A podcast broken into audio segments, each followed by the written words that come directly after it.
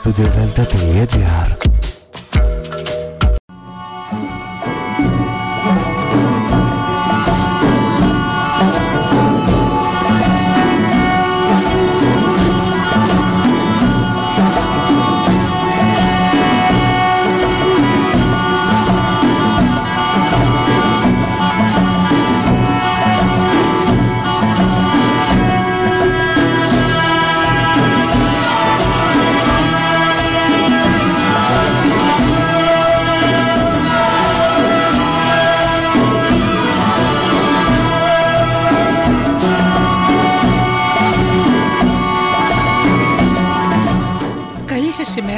και κύριοι.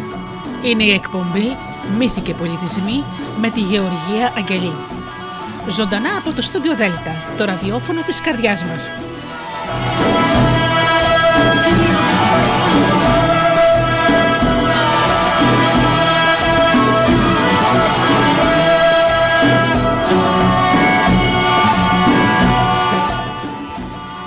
Καλημέρα σας φίλοι μου, μαζί εδώ με παραμύθια εδώ στο στούντιο Δέλτα όπως κάθε Σάββατο.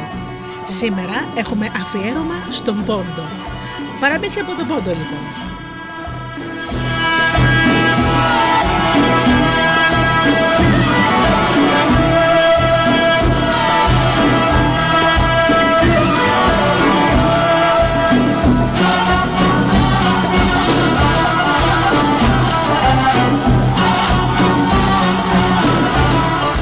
Υπέροχη συλλογή των εκδόσεων ιδεογραφίες της Χρυσάντης Σιμεωνίδου Χίλαρη. Ένας υπέροχος τόμος με πανέμορφα παραμύθια από τον Πόντο, ε, τα οποία είναι γραμμένα και στις δύο διαλέκτους και την ποντιακή και την νεοελληνική.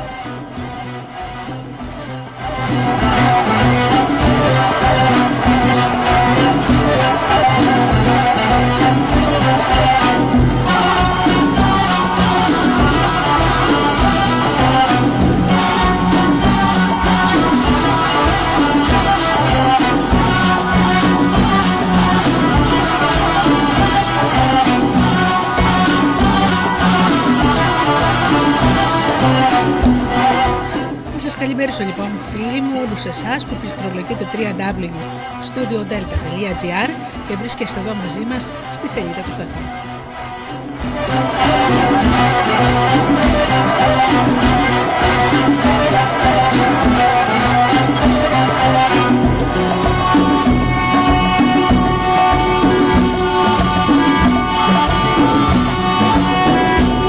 Καλημερίζω και τους φίλους που μας ακούν από κινητά και tablets. Και τους φίλους που μας ακούν από τις μουσικές συχνότητες τις οποίες φιλοξενούμαστε, όπως είναι το Live 24.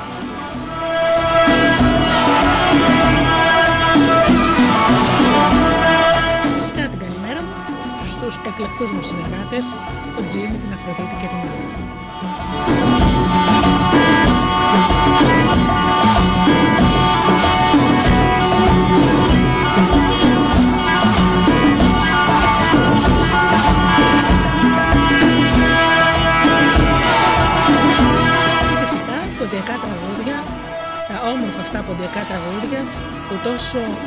Μιλούν στην καρδιά.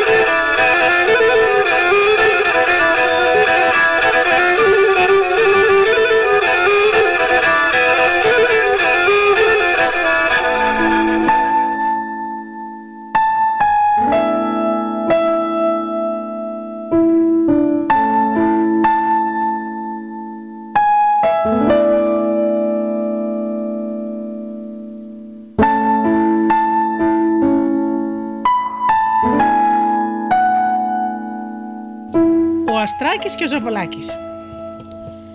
Τα πολύ παλιά χρόνια, έξω από το χωριό σε ένα λόφο, ανάμεσα στα δέντρα και κοντά στο βουνό, είχε το μήλο του ένας μιλονά. Ζούσε εκεί με τη γυναίκα του και το μοναχοπέδι τους, ένα παιδί όμορφο και καλό σαν τη μάνα του και τον πατέρα του. Τον αγαπούσαν υπερβολικά, πουθενά δεν τον, εμπιστε... δεν τον εμπιστευόταν. Τον έλεγαν Αστράκη. Μεγάλωνε μέσα στην ομορφιά της πλάσης. Μιλούσε με το ποτάμι που σαν λιωμένο ασίμι έτρεχε ανάμεσα στα χωράφια. Γελούσε με τα πουλιά που πετούσαν ολόγυρα. Χάιδευε τα λουλούδια.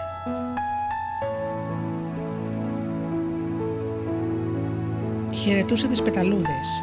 Αγαπούσε και προστάτευε του Θεού τα ζουζούνια και τα ζώα που συναντούσε στα παιχνίδια του. Όλοι στο χωριό τον αγαπούσαν και πάντα είχαν ένα καλό λόγο γι' αυτόν. Κάποτε η γυναίκα του Μιλονά αρρώστησε και πέθανε. Ο Μιλονά ξαναπαντρεύτηκε. Η νέα γυναίκα του είχε και εκείνη ένα αγόρι στην ηλικία του Αστράκη που τον έλεγαν Ζαφολάκη. Ήταν όμως πολύ δύσκολο και κακό παιδί. Καμιά χάρη δεν είχε πάνω του, γι' αυτό και τον έλεγαν Ζαβολάκη. Ο Αστράκης αγάπησε τον Ζαβολάκη σαν αδελφό του. Ό,τι είχε ήθελε να το μοιράζεται με αυτό. Όπου πήγαινε τον έπαιρνε μαζί του. Στο βουνό, στο δάσος, στη λίμνη, να παίζουν και να χαίρονται. Ο Ζαβολάκης πάντα γύρευε αιτίες για να χτυπάει τον καημένο τον Αστράκη. Όπου πήγαινε ο Αστράκης, όλα έπαιρναν ζωή. Τα πουλιά του ουρανού διαλαϊδούσαν χίλια τραγούδια. Τα λουλούδια άνθιζαν και έστειλαν φιλιά.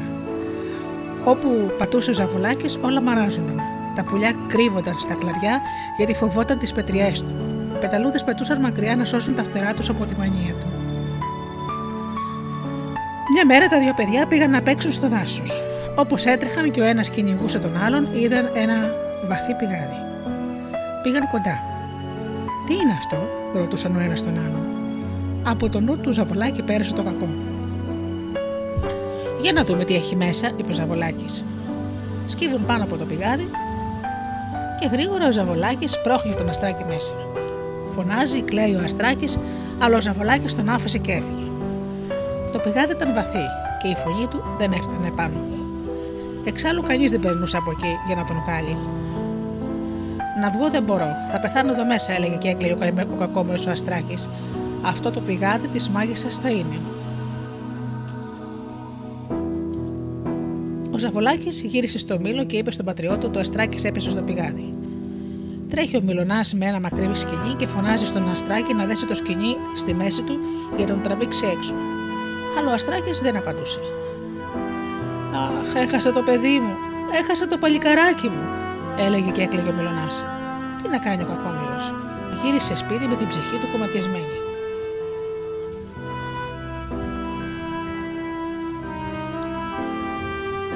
Ο Αστράκης, καθώς έκλαιγε, είδε κάποιο φως από τη μεριά του πηγαδιού.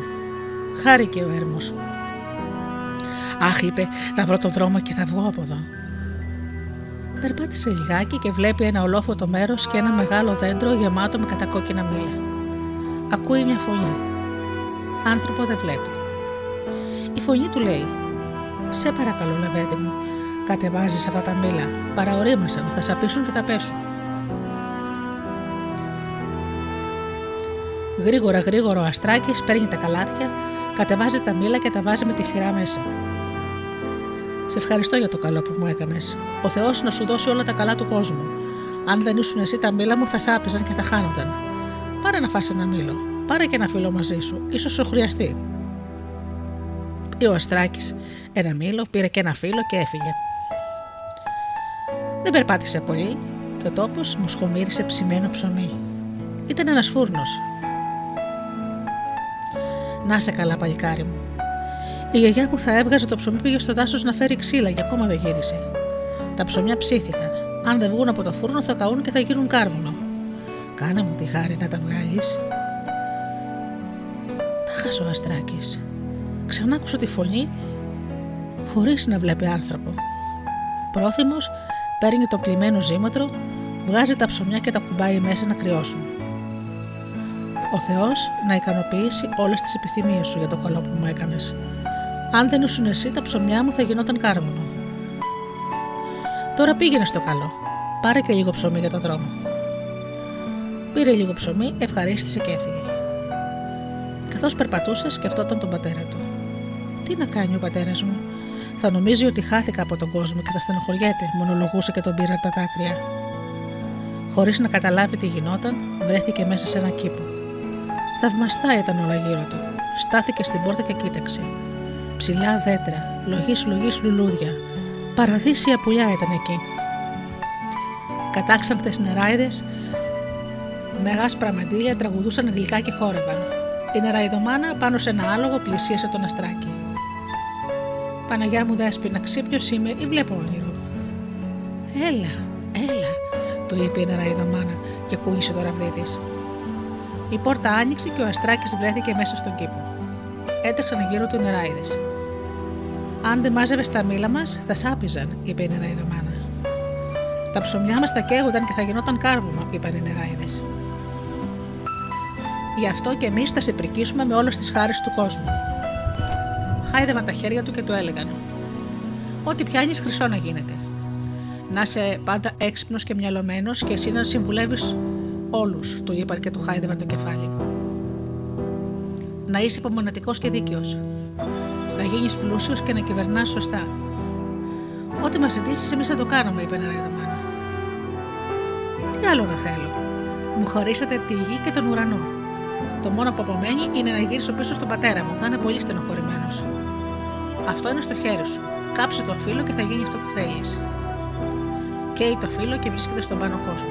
Μέσα στο γνωστό δάσος με τα δέντρα, τα πουλιά, τα λουλούδια, τις πεταλούδες. Όλα πήραν ζωή και ο Αστράκης μέσα στη χαρά πήρε τον δρόμο για το μήλο. Σαν να έφτασε, όλοι ξαφνιάστηκαν.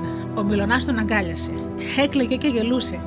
Πού ήσουν, Αστράκη μου, τόσο καιρό, πού ζούσες; Ο Αστράκης τα ιστόρισε όλα. Όλοι άκουγαν κατάπληκτοι. Άκουγε και ο Ζαβολάκης και κόντευε να σκάσει από το κακό του. Θα πέσω κι εγώ στο πηγάδι, θα γίνω σαν τον Αστράκη. Την άλλη μέρα πάει ο Ζαβολάκης και πέφτει στο πηγάδι. Χτύπησε και το πόδι του και κούτσα κούτσα έφτασε στη μιλιά. Τη βλέπει φορτωμένη με τα κατακόκκινα μήλα. Παλικάρι μου, σε παρακαλώ, κάνε τον κόπο να κατεβάσεις τα μήλα. Θα σαπίζουν και θα πέσουν. Θα χαθούν άδικα, είπε μια φωνή. Δεν μπορώ να τα μαζέψω. Πονάει το πόδι μου, είπε ο Ζαβολάκης. Πήρε ένα φύλλο και έφυγε. Περπάτησε, περπάτησε, έφτασε στο φούρνο. Ο τόπος μισχομύριζε από το ψωμί που συνόταν. Κοιτάζει γύρω του, δεν βλέπει κανένα. Ακούει όμως το μαγεμένο φούρνο να μιλάει. Σε παρακαλώ, καλό μου παιδί. Τα ψωμιά μου ψήθηκαν και αν δεν βγουν θα καούν και θα γίνουν κάρβονο. Η γιαγιά που τα βγάζει πήγε για ξύλα. Και άργησε. Βγάλτε εσύ. Περπάτησα και ήρθα ως εδώ και πολύ κουράστηκα. Δεν μπορώ να τα βγάλω, είπε ο Ζαβολάκης και ξαναπήρε τον δρόμο.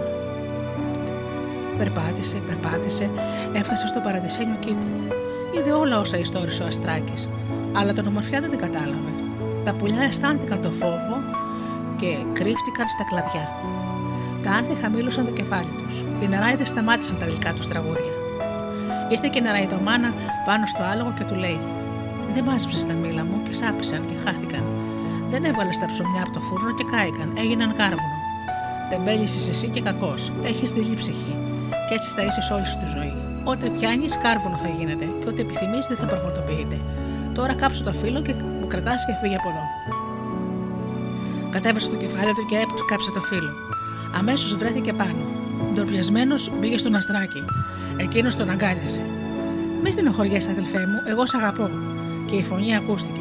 Με τον καλό τον τρόπο κερδίζεις τον κόσμο όλο. Αυτοί εκεί, εμείς εδώ, εμείς πολύ καλύτερα.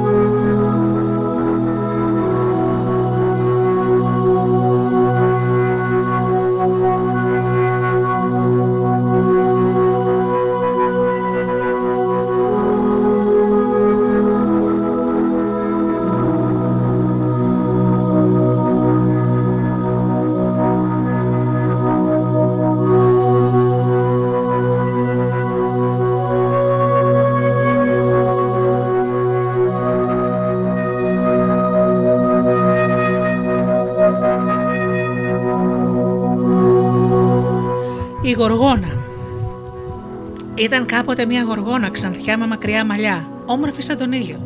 Σαν πλοκάμια απλώνονταν τα μαλλιά της πάνω στη θάλασσα. Τα γαλανά της μάτια γεμάτα φουρτούνες και καημού.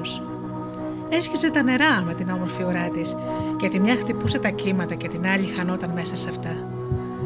Πάντα τα χείλη της πικραμένα ποτέ δεν χαμογελούσε.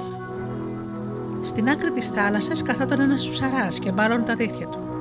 Ήταν ψηλός, σαν κυπαρίσι, και δυνατός σαν παλαιστής. Κολυμβητή στη θάλασσα και απαλαστή στον κάπο, 30 φορές Έλληνας στον πόλεμο του πόντου παλικάρι. Καθώς έδινε την κλωστή του, σκεφτόταν. Μεγάλο ψάρι μου τρύπησε τα δίχτυα. Α κάνω πιο γρήγορα και για να παρηγορηθεί άρχισε το τραγούδι. Ανάθεμα, ανάθεμα, διπλά ανάθεμάσαι. Πάνω σου λίγο θύμισα και σε έλεγες κοιμάσαι.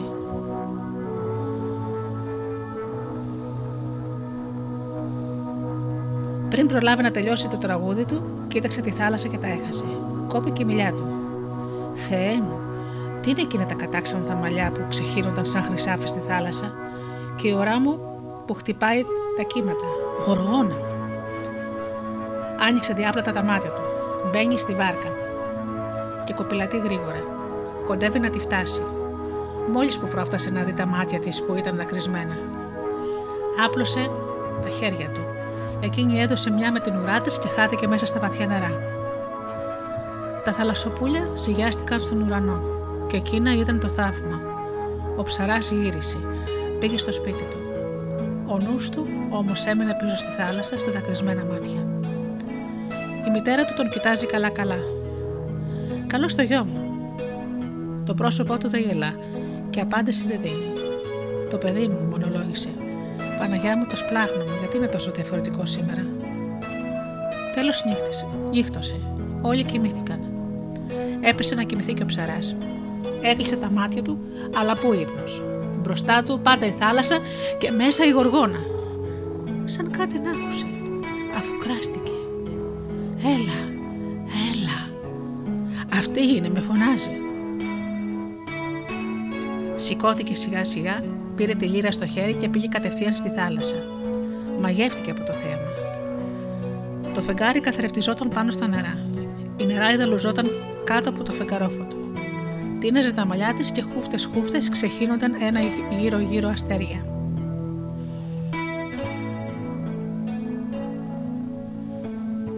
Ο ψαράς έστειλε μια δοξαριά. Τα δάχτυλά του πάνε και έρχονται. Πότε γλυκά, φωνετικά, πότε δυνατά σαν να βογκάει η λίρα. Ξανθό πουλί, ξανθό αρνί, ξανθάνε τα μαλλιά σου. Σαν τη γλυκιά μιλιά σου, να ήταν και η καρδιά σου. Θάλασσα πικροθάλασσα, θάλασσα να θεμάσαι, αμαρτωλή κατάρατη Θεό που δεν φοβάσαι.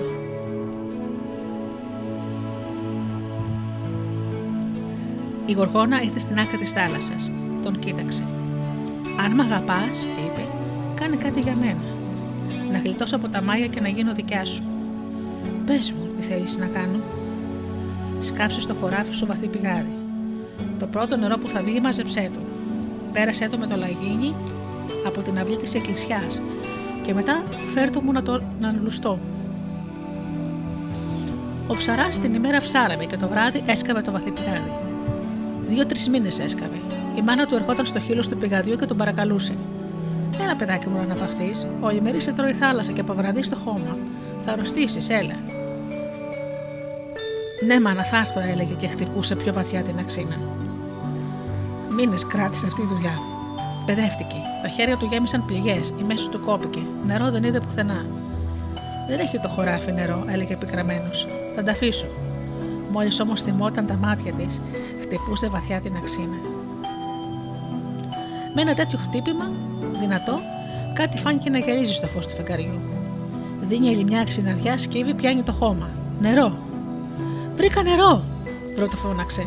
Έω, βουήξε το πηγάδι. Θα γίνει δικιά μου.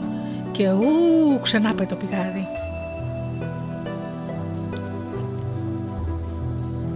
Το επόμενο βράδυ γέμισε ένα λαγίνι νερό. Πέρασε από την αυλή της εκκλησιάς και κατέβηκε στη θάλασσα. Ακουμπάει το λαγίνι στο πλάι του και τραγουδάει. Ξανθό πουλί μου. Η γοργόνα τον άκουσε. Βγήκε από το νερό. Μείνε σε περίμενα. Η καρδιά μου έγινε κομμάτια.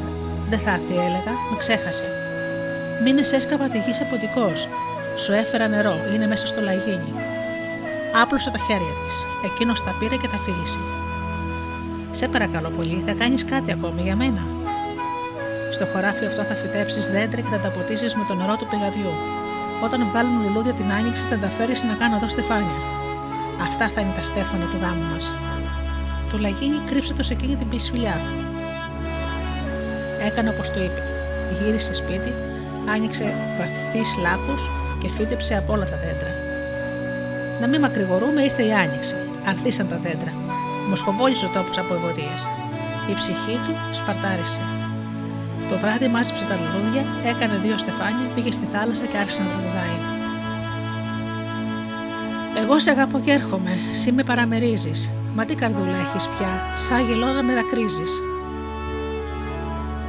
Η γοργόνα ήρθε και τύλιξε τα μακριά της χέρια στο λαιμό του. Πάμε, της είπε. Το νερό είναι στη σπηλιά. Τα στέφανα εδώ. Πάμε, μη χάνουμε καιρό. Και πάλι τραγούδησε. Να η γοργόνα του χωριού και των δασών η μάνα. Βάζει στο φως του φεγγαριού στεφάνι στα μαλλιά της. Αχ, κακομήρα, και πώς να σου το πω. Αν δεν φοράς ζουπούνα υφασμένη με 100 τραγούδια, ούτε νερό ούτε στέφανα μόνα τους λύνουν τα μάγια. Παλικάρι σάστησε, έχασε το χρώμα του. Πού θα βρω η φάντρα να υφάνει τραγούδια στο πανί; Ξέρω, είναι δύσκολο αυτό που ζητώ, αλλά είναι το τελευταίο. Σε παρακαλώ, θέλω να ζήσω μαζί σου. Βάλε τα λουλούδια πάνω στο λαγίνι. Ο νέος κατέβασε το κεφάλι του και άρχισε να σκέφτεται. Μ' αγαπάει, με κοροϊδεύει. Πού θα βρω τέτοια η φάντρα; Παναγιά μου, βοήθα με, ή θα την πάρω ή θα πεθάνω. Στο χωριό όλοι τον κοίταζαν περίεργα και έλεγαν: Τι έπαθε ο Νικόλας; Τα καράβια του βούλιαξαν. Αγέλαστος σαν το μαύρο ουρανό είναι. Ρωτούσαν τη μάνα του. Να μην σας νοιάζει. Σκέφτεται πως να κάνει καλύτερα τις δουλειές του. Σκεφτείτε κι εσείς τις δικές σας δουλειές, αν δεν πρόκοπη. Έτσι έλεγε στους ξένους, αλλά η καρδιά της το ξέρετε τι καημό είχε. Πέρασαν λίγες μέρες, αλλά ο Νικόλας ησυχία δεν είχε. Χαράματα σηκώθηκε να φύγει. Καβαλίκυψε τα αναμοπόδωρο άτι του και σαν τον άνεμο άρχισε να τρέχει. Πέρασε βουνά και δάση, κουράστηκε. Μπροστά του είδε ένα χωριό. Στάθηκε. Έδισε το μαύρο του και ξάπλωσε πάνω στο χορτάρι να κοιμηθεί. Μισοκοιμόταν όταν άκουσε μια γλυκιά φωνή να ανανουρίζει ένα μωρό. Νάνι, νάνι το μωρό μου, νάνι το μικρό. Έλα ύπνα καλιασέ το και γλυκά αποκοιμησέ το. Νάνι μικρό μου σπαχλικό, τέκνο αγαπημένο. Κοιμήσου εσύ μικρό πουλί, παρτισαυγή στον ύπνο. Τα ρόδα, τα τριαντάφυλλα της άνοιξης λουλούδια, όλα ανθίζουν για σε πουλιά λένε τα τραγούδια. Έλα ύπνε και πάρε το και γλυκά αποκοιμησέ το. Σηκώνεται και πηγαίνει προς τη φωνή. Βλέπει μια μωρομάνα να γνωρίζει το μωρό. Σιγά προσεκτικά πλησιάζει. Σε παρακαλώ, μήπως ξέρεις καμιά καλή υφάντρα. Θέλω να μου υφάνει μια ζουπούνα με 100 τραγούδια και 100 ιστορίες. Η μωρονομάνα σκέφτηκε. Δύσκολη δουλειά, είπε. Αυτή μόνο η γιαγιά μου η πάλασα θα την κάνει. Πάρε αυτό το περιστέρι, ανέβα στο χόλογό σου και άφησε το να πετάξει. Όπου πάει το περιστέρι πήγαινε κι εσύ. Όπου σταθεί, έμπα μέσα και ρώτα. Όπως του είπε, έτσι έκανε. Μπροστά πετούσε το πουλί και πίσω έτρεχε αυτός με το άλογο. Κάθισε το περιστέρι πάνω σε ένα χαμηλό σπιτάκι. Σταμάτησε κι αυτός. Κατέβηκε από το άλογο, χτυπάει την πόρτα. Βγαίνει μια γρήγορα και τον ρωτά τη γυρεύει και εκείνος της διηγείται αυτό που θέλει. Δύσκολη, δύσκολη δουλειά, παιδί μου, αλλά καταλαβαίνω ότι έχεις μεγάλη αγάπη, γι' αυτό θα προσπαθήσω. Κάθεσε στον, στον αργαλιό. Περνάει τη σαΐτα και χτυπάει τα χτένια. Άρχισε να υφαίνει. Τη μωρομάνα με την κούνια. Τη μωρομάνα να θυλάζει το μωρό.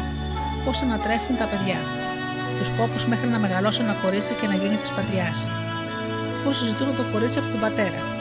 Το λογοδόσιμο των αραβών των γάμων. Το γαμπρό και τη γαμήλια την ποδή. Το πάλεμα στην πόρτα της νύφης. Πώς δίνουν μάνα και πατέρα στην ευχή τους. Τη στέψη το λιδάρι και τον ταουλιτσί που πάνε μπροστά, τους φίλους του γαμπρού που χορεύουν πίσω από τα όργανα, τον κόσμο που κρατάει το κοκκινόκολο και ρεί το τραπέζι, τους γορούς, τα εφτά μονοστέφανα. Έκανε το θέρος. Οι γυναίκες και άντρες θερίζουν και δένουν στην μάτια. Τα πόδια λονίζουν. Χέι, hey, άντα φορισμένα. Και σφυρίζει η βουκέτα στον αέρα και ο υδρότας στάζει και γίνεται ένα με το σιτάρι το άλλο του ψωμιού, ο υδρότας του Γιώργου. Πιο εκεί έκανε το χτύπημα του γάλακτος. Κρέμασε η γιαγιά το ειδικό μακρόστενο ξύλινο δοχείο από τις δύο άκρες στο ταβάνι. Έβαλε μέσα το γάλα που είχε μαζέψει, χτυπάει με τα πόδια του στο δοχείο και εκείνο πάει και έρχεται σαν νεκρεμές. Ανοίγει και μαζεύει το βούτυρο, κίτρινο και νόστιμο. Το πλένει, το καθαρίζει, το κόβει με το μαχαίρι, μήπως έμενε μέσα καμιά τρίχα. Έκανε τη μάνα να ζυμώνει το ψωμί. Έβαλε μέσα μαγιά από λυκίσκο. Στο χωραφιού την άκρη φύτρωνε και είχε μακριά και λεπτά καλαδιά που στην άκρη έβαζαν, έβγαζαν ένα τσαμπί, βοτρίδι, λουλούδι με πράσινα φιλαράκια. Μαζεύει η μάνα τα άνθη, τα βράζει και κάνει με αυτό προζύμι. Σμώνει και γίνονται όμορφα φωσκωμένα ψωμιά. Ήφανε μετά τη γιαγιά στο φούρνο να τον καθαρίζει με την πατσαβούρα.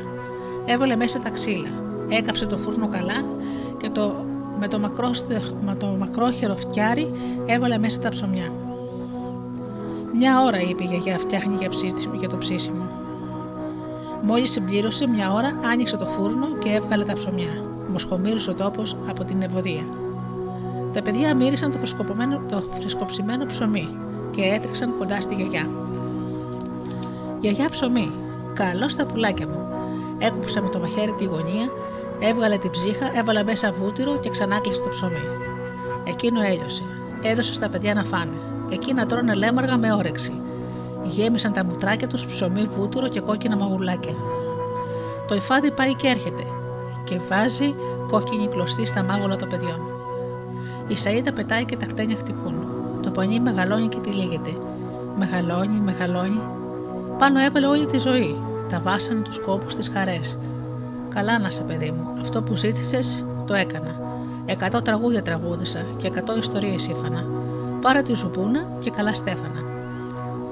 Ο ψαράς, με μάτια δακρυσμένα, έβαλε τη ζουπούνα στον κόρφο του. Έσκυψε, πήρε τα ευλογημένα χέρια της και τα φίλησε. Ευχαριστώ, σε ευχαριστώ πολύ. Ποτέ δεν θα ξεχάσω αυτό που έκανες για μένα. Πήδηξε πάνω στον ανεμοπόδαρο άλογο και βγήκε στον δρόμο σαν να στραπεί. Χάθηκε από τα μάτια της. Πότε πέρασε πότε, τόσα δάση και βουνά δεν το κατάλαβε. Τα μεσάνυχτα έφτασε στο σπίτι. Έδιζε τον μαύρο του, πήρε τη λύρα και πήγε στην άκρη της θάλασσας. Κάθισε πάνω στα βράχια, έστειλε μια δοξαριά, βόγγιξε η θάλασσα. Και ύστερα τραγούδισε. Κορίτσι μου ενημέρωτο, πότε θα ενημερωθείς, και με μένα το παλικάρι πότε θα στεφανωθείς; Η θάλασσα χωρίστηκε και από μέσα βγήκε η οργόνα. Λιγοθυμιά του ήρθε, η καρδιά του πήγαινε να σπάσει. Γλίστησε και έφτασε στα πόδια του. Την πήρε στην αγκαλιά του, έβγαλε από τον κόρφο του τη ζυπούνα. Γέμισε ο αέρας τραγούδια και χρώματα και εκείνη κοιτά τη φορεσιά. Τα μάτια της έλαμψαν. Την πήρε και πήγε στη σπηλιά. Ακούστηκε το νερό του πηγαδιού. Φόρεσε τη ζυπούνα με, το, με τα εκατό τραγούδια και έβαλε στα μεταξένια της μαλλιά τα λουλούδια των δέντρων. Αμέσως η ουρά της χωρίστηκε στα δυο. Δύο όμορφα μακριά πόδια πήραν τη θέση της. Τα λέπια έπεσαν, τα μάγια λύθηκαν. Έκανε ένα-δύο-πέντε βήματα. Περπατώ! Περπατώ! φώναξε χαρούμενη και βγήκε από τη σπηλιά. Τον είδε να χορεύει με ανοιχτά τα χέρια κάτω από το φως του φεκαριού. Στάθηκε λουσμένη από το φως. Εκείνος την είδε. Ήρθε και έπεσε στα πόδια της. Τύλιξε τα δυνατά του μπράτσα γύρω της και τα σήκωσε ψηλά. Έστειλε δυνατή φωνή. Είσαι δική μου, δική μου, δική μου. Στριφογύρισε. Ο αέρας πήρε τη φωνή, την έστειλε την άκρη σ' άκρη. Τα βουνά αντιβόησαν. Είσαι δική μου, δική μου, δική μου. Και έζησαν αυτοί καλά και εμείς καλύτερα.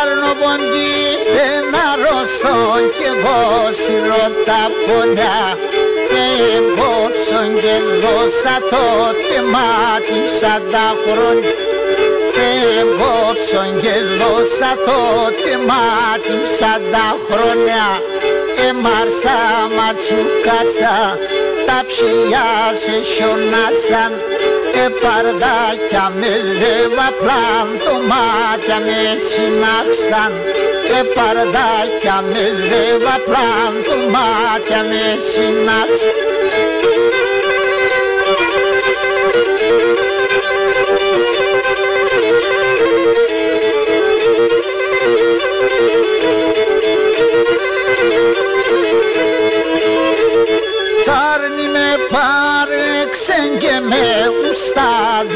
λιθαριά. Τάρνη με πάρεξεν και με ουστά δυο λιθαριά. Τα διακρόβατσε ξύουσαν κι αμό μαργαριταριά Τα διακρόβατσε ξύουσαν κι αμό μαργαριταριά Εμάρσα ματσουκάτσα τα ψηλιά σε χιονάτσαν ε παρδάκια με λέβα πλάντωμάτια με συνάξαν. Ε παρδάκια με λέβα πλάντωμάτια με συνάξαν. με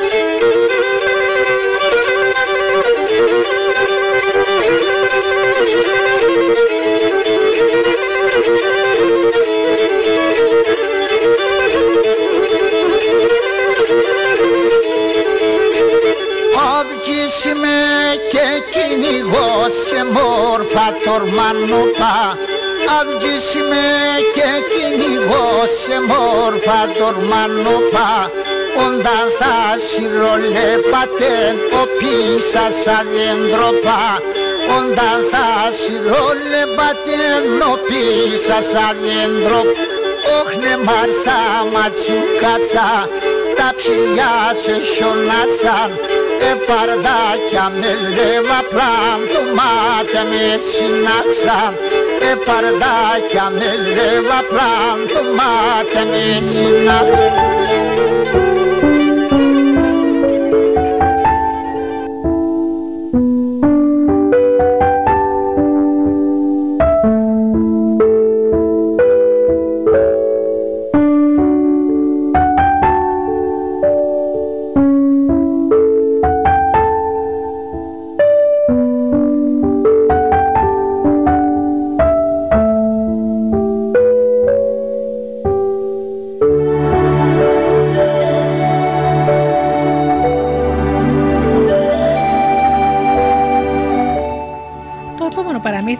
θα σας το διαβάσω στα ποντιακά.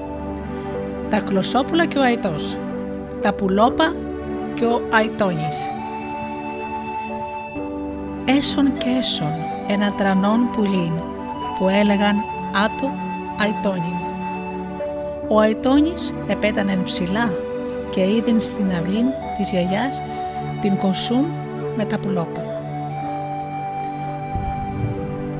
Εζηγιάστεν σώνα αέραν και ερούξεν άμον μολύβ, ναρπάζάτα. Η γιαγιά άμον δόιδεν άτον εξέγγεν την εμποδέαν άτς και λάιζάτο. Ξού ξού αφορισμένε ετσάιζεν. Πουλ πουλ ελάτε πουλόπαμ σου μας σε μεν. Μη τρώησα σου αϊτώνης. Κλό κλό ετσάιζεν η κοσού άνοιξε τα γόνατα και έχει ένα πάνς σοπουλίν να κουδίζει τα όματα και ξάν. Κλό-κλό να σέρε φτάφκας σαν γανάτς απές συν εγάλανέτς. Η αγιά είπεν ατέν ατέν ας πάω σαλόν σε ρεύω, κοκκία και δίγατα. Και απ' εκεί τρέχει σε αλόν και παρακαλεί. Αλόν αλονόπον, να πάρω κοκκία, να δίγω τα πουλία, να κάθονταν σουμάς, μη τρώει άτα ο αϊτόνης. Εκείνο είπεν, έρθες καμίαν και σποκίης, και ατόρα ψαλαφάς κοκκία. Τρέχει γιαγιά στο δάσος, δάσος δασόπων, δώσ' με φορκάλι κλαδία. Να πάω σω άλλον, να δει με κοκκία, να δει γοσά πουλόπα, να κάθονταν σουμάμ, μη τρώεις άτα ο αϊτόνης. Το δάσος παείπεν άτεν, έρθες καμίαν να, πλα... να πακλέψ τα χάντα μου. Τρέχει γιαγιά, σον σιδεράν να ψαλαφά ξινάρ. Σιδερά ναι σιδερά, δώσ' με αξινάρ, να πάω στο δασόπον, να πακλέφτω, να κόφτω φορκαλή κλαδία. Να πάω σο αλόν, να δει με κοκκία, να δει γοσά πουλόπα, να κάθονται, να κάθονταν σημάν, μη τρώει άτα ο αιτώνης. Ο σιδεράς παλάει άτεν. Έγκες με καμία ξύγαλα να τρώω. Τρέχει η γιάγια σ' αγελάδα. Αγελάδα γελαδόπων. Δώσ' με γαλατόπων. Να εφτάγω ξυλαγόπων. Να δίγατο τον σιδεράν. Να δει με ένα ξινάρι. Να πάγω σω δασόπων. Να πλακατ, πλακέφτω. Να κόφτω φορκαλή κλαδία. Να πάω σω αλόν. Να δει με κοκκία να δίγω σαν πουλόπα, να κάθονταν σουμάμ, μη τρώει άτα ο αιτώνης. Το χτίνον παλέει άτεν. Έγκυς με καμία να τρώω χορταρόπα. Τρέχει η γιάγια σον παρχάρ, παρχάριν παρχαρόπον, σερεύω χορταρόπα. Να πάω σο χτινόπον, να δει με γαλατόπον, να εφτάγω ξυλαγόπον, να δίγατο τον σιδεράν, να δει με να ξινάρ, να πάγω σόδα σόπον, να, πακλαφ, να πακλεφτάτο, να κόφτω φορκαλή κλαδία, να πάω σο αλόν, να δει με κοκκία, να δει γοσά πουλόπα, να κάθονταν σουμάμ, με τρώει άτα ο ετώνης.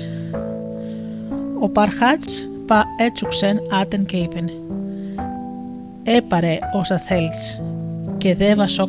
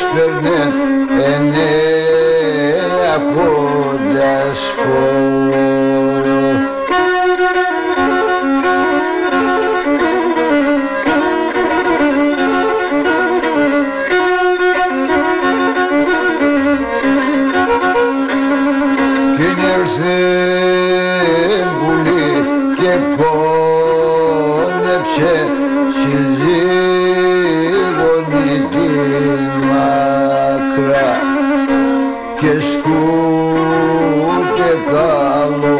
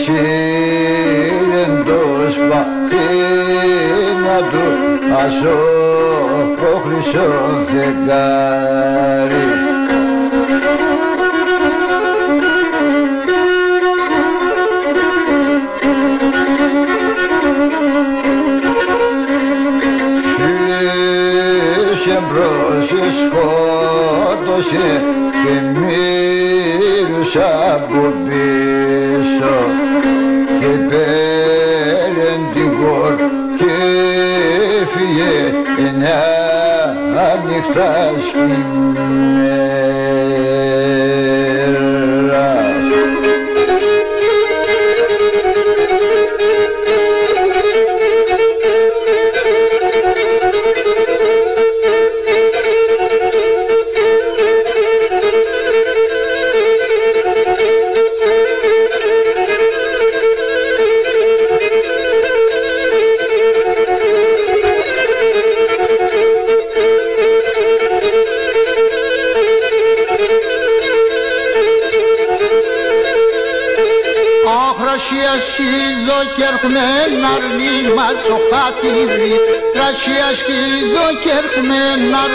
μας ο χατήρι Και σε μπουλιές τη σκύλο έγκυ ξέρδο με κατήρι Και σε μπουλιές τη σκύλο έγκυ ξέρδο με κατήρι Με κατήρι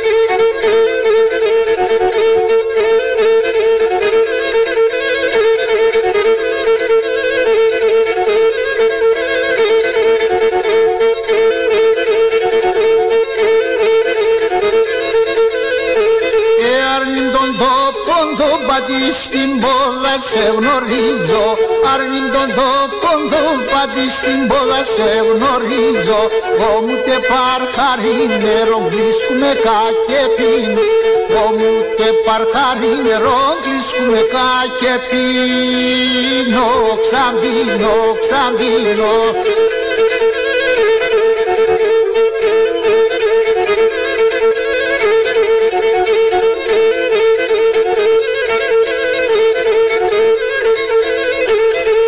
ξαμπίνω Τάρνη με παρεξεγγεμένους στα δύο λιθάρια Τάρνη με παρεξεγγεμένους στα δύο λιθάρια Τα διακροπάτσεξουσαν κι μου μαργαριτάρια Τα διακροπάτσεξουσαν κι μου μαργαριτάρια Ταρατάρια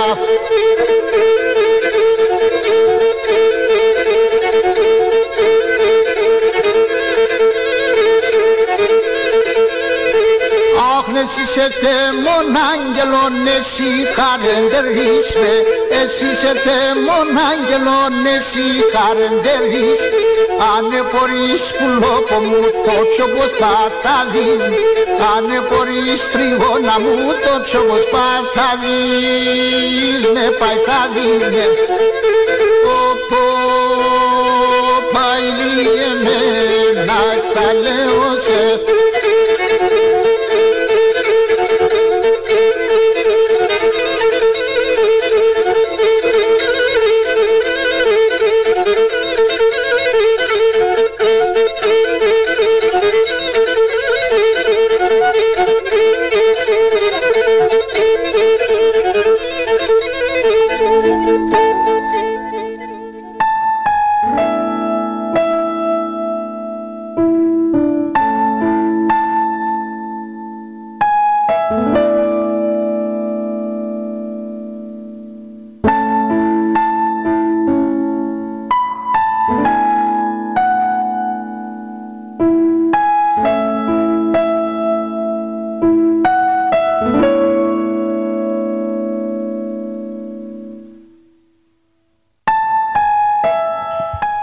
τρεις αδελφές. Ήταν και δεν ήταν κάποτε μια χείρα με τρία κορίτσια σαν τα κρύα νερά. Το πρόσωπο της μεγάλης λες και ήταν ζωγραφισμένο. Τη δεύτερη την έβλεπε το αυγουστιάτικο φεγγάρι και κρυβόταν. Και η τρίτη έλεγε στον ήλιο ή λάμπες ή θαλάμσο. Όμορφη σαν ερμένη σαν Παναγιά. Ζούσαν όμως πολύ φτωχικά. Τόση ήταν η φτώχεια τους που ο ποντικός δεν αλευρωνόταν μέσα στο σπίτι τους. Δούλευαν νύχτα μέρα για να μην πεινούν. Η μάνα τους έκανε τις δουλειές του σπιτιού για να μπορούν τα κορίτσια να τελειώνουν τις ξένες δουλειές που έπαιρναν στο σπίτι τους. Και οι τρεις ήταν δουλευτάρες. Η μεγάλη έραβε, η μεσαία έπλεκε και η μικρή κεντούσε. Ο Βασιλιάς ήθελε να δοκιμάσει το λαό του αν τον επάκουε και διέταξε. Μόλις δύσει ο ήλιος να κλειστείτε όλοι στα σπίτια σας. Στους δρόμους κανείς να μην γυρίζει, παράθυρο να μην φωτίζει, σκοτάδι να είναι σε όλη την πολιτεία. Το πρωί βγήκαν οι κήρυκες και φώναξαν με δυνατή φωνή. Ε, κόσμε! Ο πολυχρονεμένος μα βασιλιάς διέταξε. Μόλις δει ο ήλιος να μπείτε όλοι στα σπίτια σας, να σβήσετε τις λάμπες και κανένα παράθυρο να μην φέγγει. Ακούσατε όλοι! Και είπαν τα πιο πάνω. Όποιος δεν ακούσει θα τιμωρηθεί. Εμείς τα είπαμε, εσείς κάντε ό,τι θέλετε. Το κήρυγμα άκουσαν τα τρία κορίτσια και στενχωρέθηκαν πολύ. Και τώρα τι θα κάνουμε, πώς θα δουλεύουμε τη νύχτα; Εμείς και τη νύχτα δουλεύουμε και πάλι δύσκολα τα βγάζουμε πέρα. Τώρα πια η ζωή μας θα είναι δυσκολότερη. Να μην στενοχωριέστε καθόλου, είπε η μικρή και δίστρα. Θα δουλεύουμε τη νύχτα και κανείς δεν θα μας πάρει μυρωδιά. Ακούστε τι θα κάνουμε. Μόλις βραδιάζει θα μπαίνουμε στο φούρνο. Ο φούρνος δεν έχει παράθυρα. Θα ανάβουμε τη λάμπα και έτσι εμείς θα κάνουμε τη δουλειά. Θα κλείνουμε καλά την πόρτα και στις χαραμάντε θα βάζουμε κουρέλια θα ανάβουμε τη λάμπα και έτσι και εμείς θα κάνουμε τη δουλειά μας και ο Βασιλιάς θα είναι ευχαριστημένος. Και έτσι έκαναν. Μόλις βράδιασε, μπήκαν στο φούρνο, έκλεισαν την πόρτα και δούλευαν. Κάτσε και η μάνα τους στην κουρελού και με τη ρόκα έγνεθε μαλλί. Βγήκαν στρατιώτες και γύρεσαν όλη την πολιτεία. Κανένας παράθυρο δεν φωτιζόταν. Φίλο δεν κουνιόταν. Όλα ήταν όπως τα ήθελε ο Βασιλιάς. Γύρισαν στο κάστρο και είπαν στο Βασιλιά: Βασιλιά, η βασιλεία σου να είναι καλή. Πήγαινε κοιμήσου. Όλα στην πολιτεία είναι ήσυχα. Έγινε το θέλημά σου. Εκείνος ευχαριστημένος έπεσε και κοιμήθηκε. Αυτό έγινε και το άλλο βράδυ. Οι αδερφές μέσα στο φούρνο δουλεύανε. Η μάνα έλεγε παλιές ιστορίες, τα κορίτσια λέγαν διάφορα αστεία και γελούσανε, και οι στρατιώτες γύριζαν την πολιτεία και μετά πήγαιναν στο βασιλιά να αναφέρουν όσα είδαν. Όλα καλά πολυχρονεμένε. Στην πολιτεία παντού σκοτάδι. Χάρηκε ο Βασιλιάς, χάιδεψε τα γένια του και πήρε να κοιμηθεί. Την τρίτη βραδιά πάλι μπήκαν τα κόρηση στο φούρνο. Έκλεισαν την πόρτα και δούλευαν. Μιλούσαν και δούλευαν. Έλεγαν αστεία και γελούσαν. Είπαν διάφορα και ήρθε η κουβέντα και στο γαμπρό. Ποιο θα παντρευτούν, ποιο θα παντρευτούν. Εγώ θέλω το μάγειρα του Βασιλιά, λέει η μεγάλη. Η ώρα η καλή, είπε οι αδερφές της. Εσύ το μάγειρα και εγώ το φούρναρι του Βασιλιά, να μου σχομερίζει το σπίτι ζεστό ψωμί, είπε η Μεσαία. Η μικρή δεν μιλούσε. Έβαλε κάτω το κεφάλι της και σκεφτόταν. Εσύ δεν μας λες τίποτα, ποιο θα παντρευτεί, ρωτούσαν οι αδερφές της. Εγώ θα παντρευτώ τον ίδιο τον Βασιλιά. Θα κάνω δύο παιδιά, ένα γόρι και ένα κορίτσι. Τέτοια έλεγαν και γελούσαν. Αλλά το κουρέλι που έπεσε από την πόρτα του φούρνου δεν το είδαν. Δεν είδαν που φώτιζε η χαραμάδα. Οι στρατιώτες όμως περνούσαν από εκεί και είδαν το φως. Πλησίασαν το φούρο και άκουσαν τις επιθυμίες των κοριτσιών και πήγαν στο Βασιλιά. Πολυχρονεμένοι, σε ένα μικρό σπίτι που είναι στην άκρη της πολιτείας, ζουν τρεις αδελφές με τη μάνα τους. Περάσαμε από εκεί και είδαμε να φωτίζει ο φούρνος του σπιτιού. Πλησιάσαμε και, κρυφο... και κρυφοκοιτάξαμε και είδαμε τρεις κοπέλες να δουλεύουν και να μιλούν. Η μια έλεγε ότι θέλει να παντρευτεί το μάγειρο του παλατιού. Η δεύτερη το φούρναρι και η τρίτη εσένα. Τον ίδιο τον πολυχρονεμένο. Για φέρτες σε εδώ, πώς τόλμησαν και παράκουσαν τη διαταγή μου. Έφεραν τις τρεις αδερφές μπροστά στο Βασιλιά. Φωτίστηκε το παλάτι από την ομορφιά τους. Εκείνος όμως τέτοιο φόβο που είχαν έτρεμαν τα γόνατά τους και μπέρδευαν τα λόγια τους. Δεν ήξεραν τι να πούν. Εσείς παραβήκατε την εντολή μου και ανάψετε μένατε με το αναμένο φως όλη τη νύχτα. Θα τιμωρηθείτε. Αγρίεψε το πρόσωπό του και φώναξε τη μεγαλύτερη αδερφή. Η τιμωρία σου θα είναι πολύ μεγάλη. Εσένα θα σε παντρέψω με το μάγειρο του παλατιού.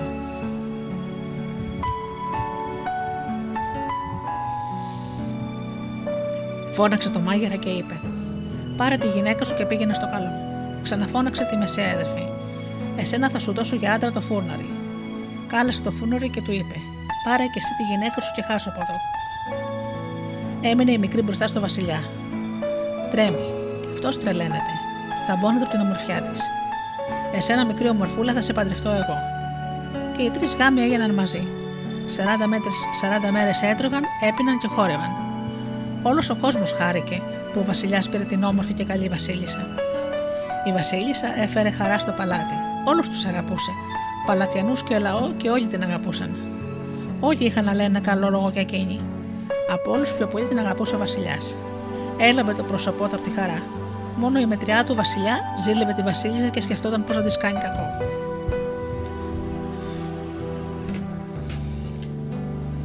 Δεν πέρασε πολύς καιρός και η Βασίλισσα έμενε έγκυος. Χάρηκε ο Βασιλιάς. Το μωρό που θα γεννιόταν θα μεγάλωνε ακόμα περισσότερο την ευτυχία τους. Αλλά τα κακά νέα σαν σφαίρες σκίζουν τον αέρα και έρχονται. Θα γίνει πόλεμος. Ο Βασιλιάς χαιρέτησε τη γυναίκα του, πήρε το λαό του, πήρε το στρατό του και έφυγε. Πέρασε ο καιρός. Η Βασίλισσα γέννησε ένα αγοράκι όμορφο σαν το φεγγάρι. Αλλά δεν πρόφτασε να το χαρεί γιατί η μετριά του Βασιλιά το έκλεψε και έβαλε στη θέση του ένα σκυλάκι και στη Βασίλισσα είπε βαριές κουβέντες σαν πέτρες. Καταραμένη να είσαι εσύ και το κοτάβι που γέννησες.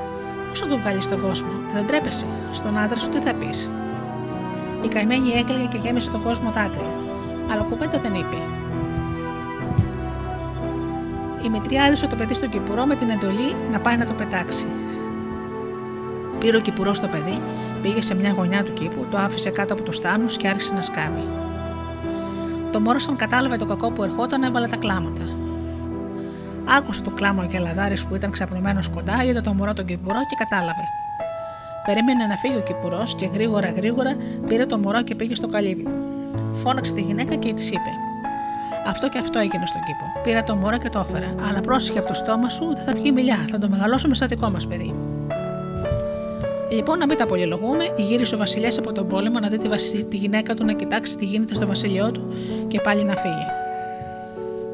Μόλις έφτασε ο Βασιλιάς στο κάστρο, έτρεξε η μητριά του να πάρει τα συγχαρήκια, δηλαδή να κατηγορήσει τη Βασίλισσα.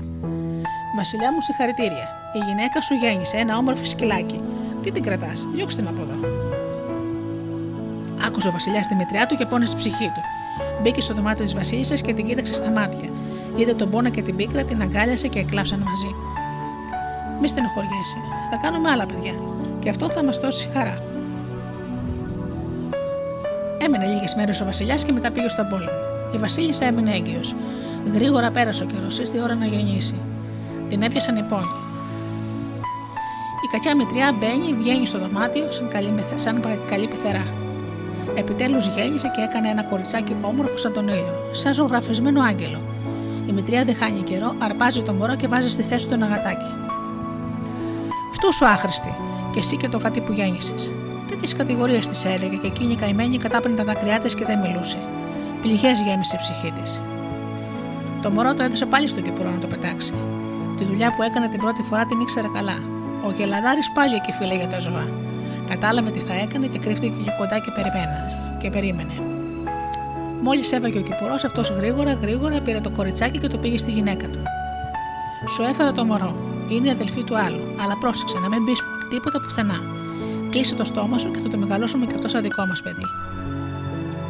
Πέρασε ο καιρός, γύρισε ο Βασιλιάς και έμαθε τα κακά μαντάτα από τη μητριά του. Κατηγόρησε τη, τη Βασίλισσα ότι γεννάει σκυλιά και γάτες. Πώς την κρατάει και δεν τη διώχνει. Το αίμα ανέβηκε στο κεφάλι του και θύμωσε. Καιρό δεν χάνει, πάει στο δωμάτιο της Βασίλισσας, την αρπάσει και την πετάει έξω. Χάσω από εδώ. Δεν είσαι άξια για Βασίλισσα. Να πας στους τάβλους με τα ζώα, εκεί είναι η θέση σου. Έτσι λοιπόν μάζεψε τα λίγα πράγματα, φορτώθηκε τις αμαρτίες της μετριά και πήγε στους τάβλου.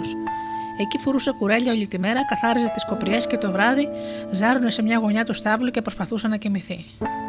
Όλα, αλλά τα μάτια της δεν έκλειναν. Στο νου τους ερχόταν όλη η ζωή της. Οι χαρές που πέρασε, τα βάσανα που έζησε και ζει. Όλα τα έβαλε σε μια ζυγαριά και βάραναν πιο πολύ και από τα βάσανα. Μυρολογούσε και έλεγε: Τα βάσανα όλα βάσανα. Κάποια είναι μαχαιριέ. Αυτά δεν υποφέρονται, γεμίζει η καρδιά πληγές.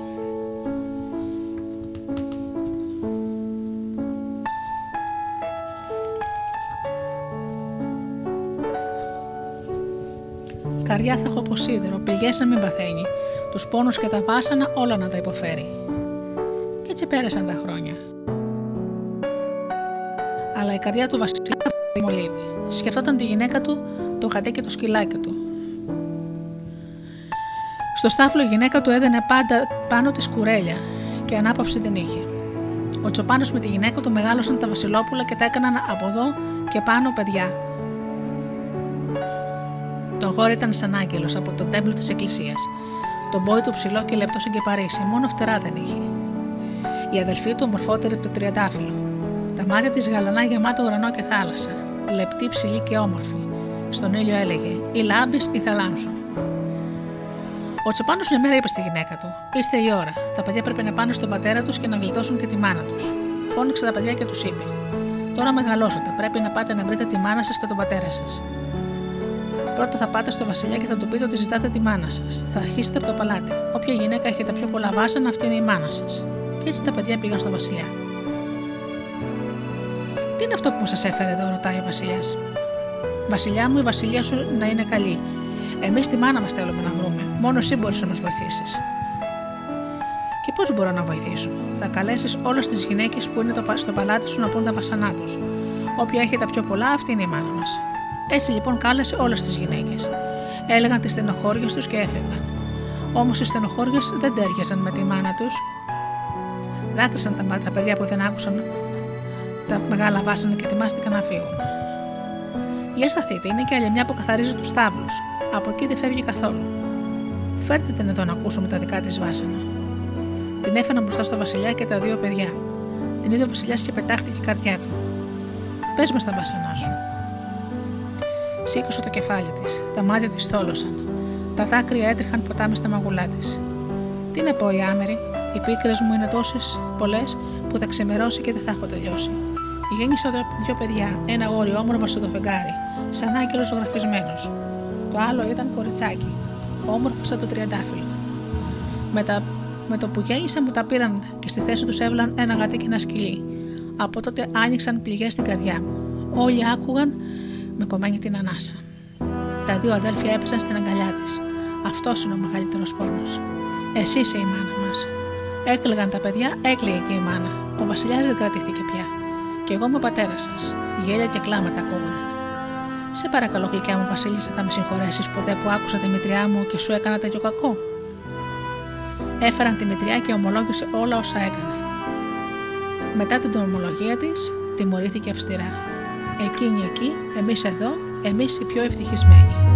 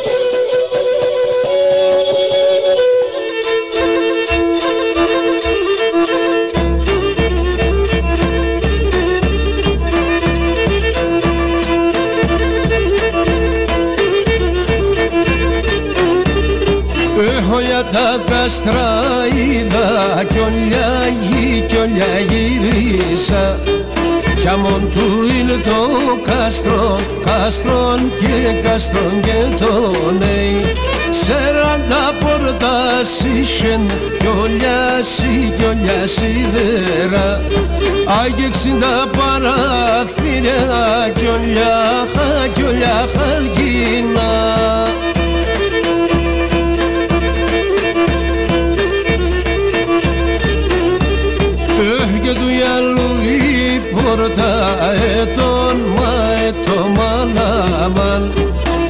Τούρκος το τριγυρίζει χρόνους δω χρόνους δώδεκα μη δε μπορεί να περί μη διαφή μη διαφήνιατο Άγιανας μικρός Τουρκίτσος Ρωμιό γύρω γυρίστος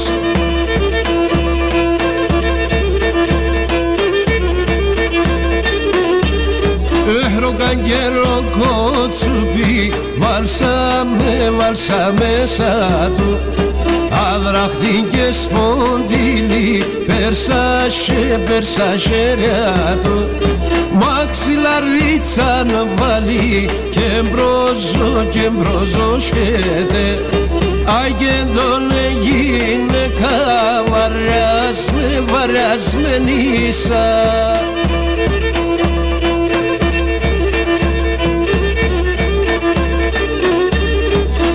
το κάστρον τριγυλίζει και μυρώ και μυρολόγα Ανοίξω πόρτα, μ' ανοίξω κάστρο, η κάστρο πόρτα Ανοίξω να σε μπαίνω, τουρκίδιο, τουρκίδιο χνέμε Άιλιε με τη μαύσα τη χίλια, τη χίλια κλερών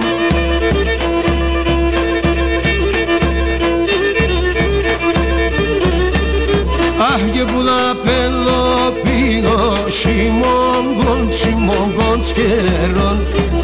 Ανοίξω πόρτα, μ' ανοίξω κάστρο, η κάστρο πόρτα Ανοίξω να σε μπαίνω, τουρκίδιο, τουρκίδιο χρέμε Άι το κάστρο γυρίζει και μιλώ και μιλώ λόγα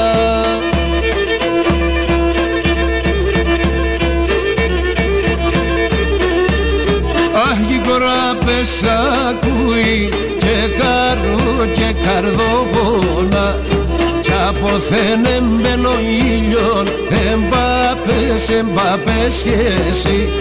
Κι αποθέν έβγαινω φεγγόν έβγα εξ έβγα εξ σχέση. Άγια μοντανή πόρτα χιλίε χιλίε τρέξαν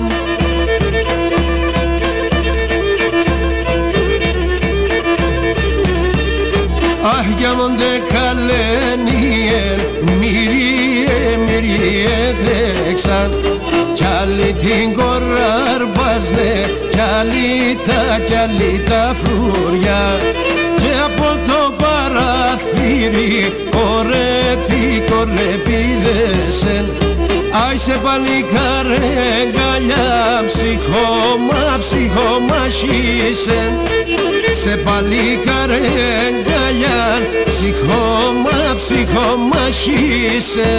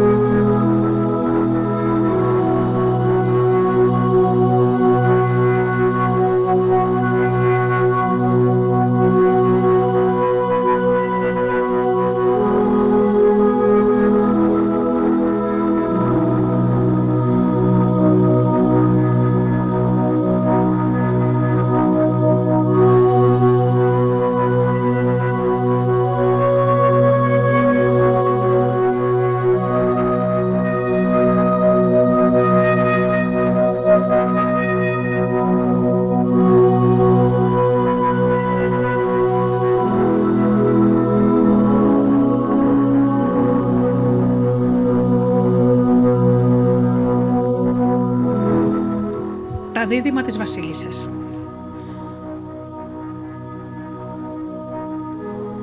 Ήταν και δεν ήταν ένας βασιλιάς με τη βασίλισσα και είχαν ένα γόρι. Στον χρόνο πάνω πέθανε η βασίλισσα. Ο βασιλιάς παντρεύτηκε και πήρε μια πολύ όμορφη γυναίκα, αλλά παιδιά δεν έκανε. Όταν πέθανε ο βασιλιάς, ο γιος του έγινε βασιλιάς. Ήταν ψηλός, ωραίος και γύρευε η γυναίκα αξιά του. Μια μέρα καβαλίκησε το λογό του και πήγε να δει τα χωράφια του. Έφτασε κοντά σε ένα ποτάμι για να ποτίσει το λογό του και να ξεκουραστεί. Κάθεσε στη σκιά ενός δέντρου και άκουγε τον ήχο του νερού καθώς κυλούσε με πάνω στις πέτρες. Ξαφνικά βλέπει από τον ουρανό να κατεβαίνουν τρία κορίτσια που φορούσαν μόνο ένα πουκάμισο. Τάχασε, έμεινε άφωνος. Αμέσως κρύφτηκε σε ένα θάμνο να με τον δουν και περίμενε. Σε λίγο τα κορίτσια έβγαλαν τα πουκάμισά τους, τα έπλυναν και τα άπλωσαν πάνω στα κλαδιά να ξεραθούν και μπήκαν στο ποτάμι να λουστούν.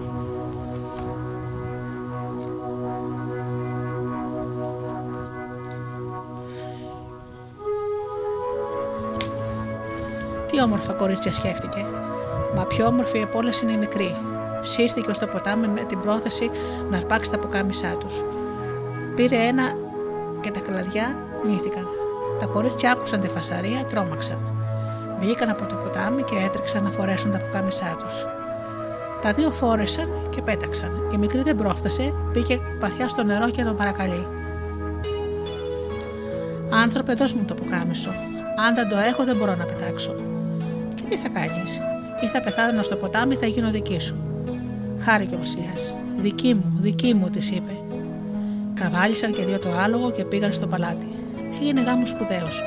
Σαράντα μέρες έτρωγαν, έπναν και χαίρονταν. Μόνο η μετριά δεν χαίρονταν. Από τη μια μεριά έχασε τη, ε, τη βασιλεία και από την άλλη η νέα βασίλισσα ήταν πιο όμορφη. Όμορφη και καλή. Σκεφτόταν και ξανασκεφτόταν τι να κάνει για να διώξει τη βασίλισσα από το βασίλειο.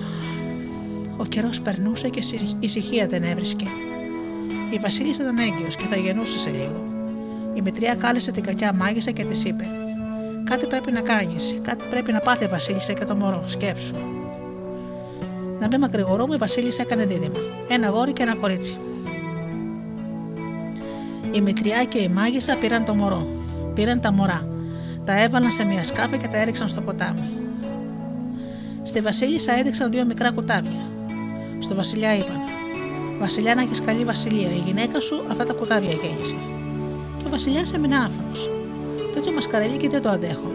Θα πάρετε τη γυναίκα μου και θα τη βάλετε ως τη μέση στο χώμα πάνω σε ένα σταυροδρόμι. Όποιος περνάει από εκεί να τη φτύνει, ώσπου να πεθάνει να πασχάνιζεται. Ο Βασιλιάς χωρέθηκε γιατί, ήταν πολύ, γιατί πολύ την αγαπούσε τη Βασίλισσα και άλλη γυναίκα δεν ήθελε να δει. Έτσι λοιπόν η μητριά του άρχισε και ξανά έγινε Βασίλισσα. Το ποτάμι κουβάλισε τη σκάφη μακριά από την πολιτεία. Στην όχθη του ποταμού ήταν ένας καλός γέροντας που ζούσε μόνος του. Τρεφόταν με λάχανα. Άλλα χόρτα που μάζευε και ψάρια που έπιανε από το ποτάμι. Μια μέρα βλέπεις στο ποτάμι μια σκάφη. Μπήκε να την πιάσει. Καλοκοιτάζει μέσα και ήταν δύο μωρά. Βίζαιναν τα δάχτυλά τους. Κοίτα, θαύμα, είπε ο γέροντας. Αυτά τα παιδιά μου τα έστειλε ο Θεός όταν μεγαλώσω. Θα τα ταΐζω τσάι με μέλι. Τα παιδιά σιγά σιγά μεγάλωσαν, έμαθαν να μιλούν και τα έστειλε στο σχολείο. Κάποτε ο γέροντας αρρώστησε. Φώναξε τα παιδιά και τους είπε: Γέρασα, παιδιά μου, θα πεθάνω. Μόλις κλείσω τα μάτια, θάψτε με και φύγετε από εδώ. Να πάτε να βρείτε την τύχη σας. Θα σας δώσω μια ορμήνια και μια συμβουλή. Ό,τι θα σας πω αυτό να κάνετε και καθόλου μου φοβάστε. Εσύ πάρε μου, κράτα αυτό το φτερό. Μόλις σου συμβεί κάτι κακό, κάψε αμέσως λιγάκι. Εσύ, Ελένα μου, πάρε αυτή την σκούπα. Όπου θα καθίσεις, πρώτα θα σκουπίσεις. Τα παιδιά έκλαψαν το γέρο σαν να ήταν ο πατέρας τους. Τον έθεψαν και έκαναν όπως τους είπε. Ύστερα στράτα παίρνουν, στράτα αφήνουν. Διαβαίνουν ποτάμια, ράχες, δάση και μπαίνουν σε ένα όμορφο ξέφωτο. Αδερφέ μου, κάτσουμε λίγο να ξεκουραστούμε. Καλά, είπε εκείνος. Κάνει να καθίσει και αμέσως θυμήθηκε τη συμβουλή. Παίρνει τη σκούπα, σκουπίζει καθαρά καθαρά και τη βλέπει. Στο χώμα ένα σωρό από τι είναι αυτά, ρώτησε τον αδερφό της. Α τα πάρουμε, ωραία γυαλίζουν. Τα βάζουν μέσα σε ένα σακούλι, τρώνε, ξεκουράζονται και σηκώνονται να πάνε στο καλό τους. Πρώτο φύγουν, το κορίτσι σκουπίζει το μέρος που κάθονταν και ξαναμαζεύει ένα σωρό λίρες. Τις βάζουν και αυτές στο σακούλι και ξαναρχίζουν το περπάτημα. Ξαφνικά βλέπουν μπροστά τους ένα παράξενο ζώο. Το ζώο ουρλιάζει. Το αγόρι βάζει το φτερό και το ανάβει. Και το ζώο χάρεται από τα μάτια τους. Αχ, ελαφρά με τα χώματα που σκεπάζουν το γέρο μας. Τώρα δεν φοβόμαστε τίποτα και παίρνουν το τρόμο. Καθώς πηγαίνουν πίσω από κάτι θάμους, πετρούνται δύο κλέφτες. Τραβάνε τα μαχαίρια τους. Αμέσως ο Πάρης βγάζει το φτερό και το καίει, και οι κλέφτες εξαφανίζονται. Το δειλινό έφτασαν στην πόλη. Όμορφα σπίτια. Πολλοί άνθρωποι. Άλλος κόσμος από εκείνον που ήξεραν. Έχτισαν και αυτοί ένα ωραίο σπίτι. Αδερφέ μου, και εμείς αξιοθήκαμε να χτίσουμε ωραίο σπίτι σαν του Βασιλιά και καλύτερο. Δόξα τω Θεώ. Μια μέρα βγήκαν οι δυο τους να γνωρίσουν την πολιτεία. Στο σταυροδρόμι είδα μια γυναίκα στη γη μέσα. Την άκουσαν να λέει: Η μυρωδιά του παιδιού μου με χτυπάει. Αυτό γινόταν κάθε φορά που τα αδέρφια περνούσαν από το σταυροδρόμι. Τα δύο αδέρφια πολύ λυπόταν τη γυναίκα, πάντα της έδιναν φαγητό. Έτσι περνούσε ο καιρός. Με μακρηγορούμε, η Βασίλισσα στο χώμα, τα δίδυμα στο παλάτι. Ο Βασιλιάς πικραμένος, άλλη γυναίκα δεν θέλησε. Μια μέρα βγήκε ο Βασιλιάς να γυρίσει στην πολιτεία. Πέρασε από το παλάτι των διδήμων και το θαυμάζει. Ε, τι είναι αυτό το ωραίο παλάτι, ωραιότερο και από το δικό μου. Το έχουν δύο αδέρφια που είναι δίδυμα. Ο Βασιλιάς έστειλε στρατιώτες να φέρουν τα δύο αδέρφια στο παλάτι με το καλό ή το κακό. Πήγαν στρατιώτες και χτυπούν την πόρτα. Ανοίξτε τις πόρτες. Σας στέλνει ο Βασιλιάς, ελάτε με το καλό. Θα σας δέσω, ή αλλιώς θα σας δέσουμε. Αν θέλει ο Βασιλιάς μας, ας έρθει εκείνος στο σπίτι μας. Με το ζόρι δεν πάμε. Βγάζει το φτερό πάρει, στο ανάβει και χάνονται οι στρατιώτε. Αυτοί πήγαν και είπαν στο Βασιλιά αυτό και αυτό. Εκείνος σηκώθηκε και πήγε στα δίδυμα. Τον καλοδέχτηκαν. Έστρωσαν το τραπέζι με όλα τα καλά του Θεού και είπαν την ιστορία τους για το γέρο που τα βρήκε μωρά στο ποτάμι μέσα στη σκάφη και να μεγάλωσε. Για το φτερό και το σκούπα δεν είπαν τίποτα. Ο Βασιλιάς χάρηκε που γνώρισε τόσο καλά παιδιά, αλλά ο νους του δεν πώ είναι τα δικά του. Εκείνος ήξερε ότι η Βασίλισσα γέννησε σκυλάκια. Όταν απόφευγαν ο Βασιλιάς, γύρισε στο παλάτι και βρήκε τη μητριά στο κρεβάτι να ουρλιάζει από τους πόνους. Τι να κάνουμε, είπε ο Βασιλιάς, ας φωνάξουμε τη μάγισσα μήπως την κάνει καλά. Ήρθε η μάγισσα και έτρεξε τη μητριά και της λέει: Βασίλισσα, ματριά του Βασιλιά, για σένα σε αυτόν τον κόσμο δεν υπάρχει ζωή πια, θα πεθάνεις. Για να μην βασανίζει και να βγει η ψυχή σου, πρέπει να φανερώσεις τον Βασιλιά το κακό που το έκανες. Αν δεν το φανερώσεις, θα βασανίζεσαι από τους πόνους και δεν θα πεθαίνεις. Ο Βασιλιάς κρυφάκουγε. Πήγε στη μητριά και την ρωτάει: Σε παρακαλώ, πες μου, τι κακό μου έκανες. Και εκείνη έγραψε και είπε: Συγχώρεσέ με, Δήμο, μεγάλο κακό σου έκανα. Η γυναίκα σου δεν γίνησε σκυλάκια. Τι λε, μητέρα, γέννησε όμορφα δίδυμα, ένα γόρι και ένα κορίτσι. Και τι τα έκανες; Τα έδωσα στη μάγισσα και εκείνη τα έβαλες σε ένα σκαφίδι και τα έριξες στο ποτάμι. Τι έγιναν δεν ξέρω. Συγχώρεσέ με. Συγχώρεσέ με. Αυτά είπε και πέθανε. Αλλή μονό μου, τι κακό έκανα στη γυναίκα μου. Τρέξτε να τη βγάλετε από τη γη και φέρετε στο πλάτη, να ξαναγίνει βασίλισσα. Πιάστε τη μάγισσα και δέστε τη στι ουρέ 7 μουλαριών να την κάνουν κομμάτια. Τη μητριά μου ρίξτε μέσα στον τάφο. Οι στρατιώτες έκαναν ό,τι τους διέταξε ο Βασιλιάς. Έφυγαν τη γυναίκα τους στο παλάτι. Συγχώρα με γυναίκα για το κακό που σου έκανα. Δεν ήξερα την αλήθεια. Η Βασίλισσα τον συγχώρεσε. Τα παιδιά μου, Βασιλιά, τα παιδιά μου πού είναι; Δύο δίδυμα που έρχονται και μου φέρνουν φαγητό μύριζαν όπως τα παιδιά μου. Με λιπόταν και όπου γύριζε τη ροθιά τους έπαιρνα. Ο Βασιλιάς μονολογούσε. Δίδυμα, είπες Βασίλισσα, κορίτσι και αγόρι. Η μητριά μου μου είπε ότι έβαλε τα παιδιά σε ένα σκαφιδάκι. Αλλά και μάγισσα το ίδιο είπε και τα δίδυμα που μου έκαναν το τραπέζι το ίδιο είπαν. Σήκω γυναίκα να πάμε στα παιδιά μας, ξέρω ποια είναι. Πήρε λύρες, τύμπανα, ζουρνάδες και τραγουδιστές. Καθώ τραγουδούν και χορεύουν, ξεκινούν για το παλάτι των παιδιών. Εκείνα είδαν τον κόσμο και τρόμαξαν.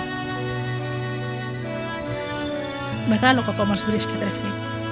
Αυτοί όλοι τι θέλουν; Βγάζα μέσα στο φτερό το κέι, αλλά γύρω από το παλάτι έμειναν όλοι.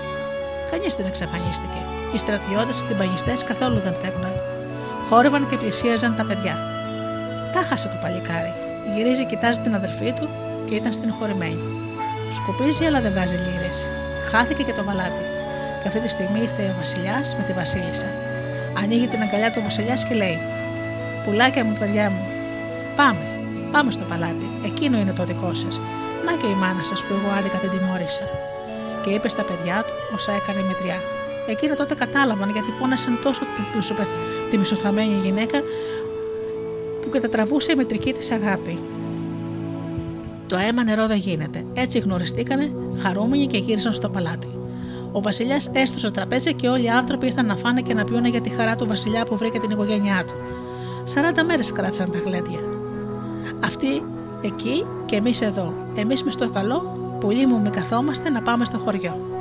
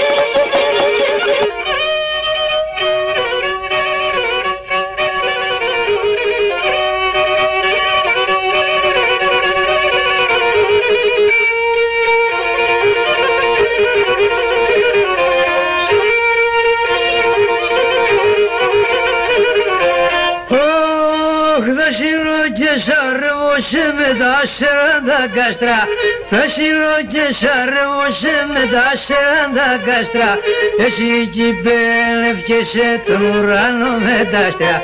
Εσύ εκεί πένευκεσαι τον ουρανό με τα άστρα Τον ουρανό με τα άστρα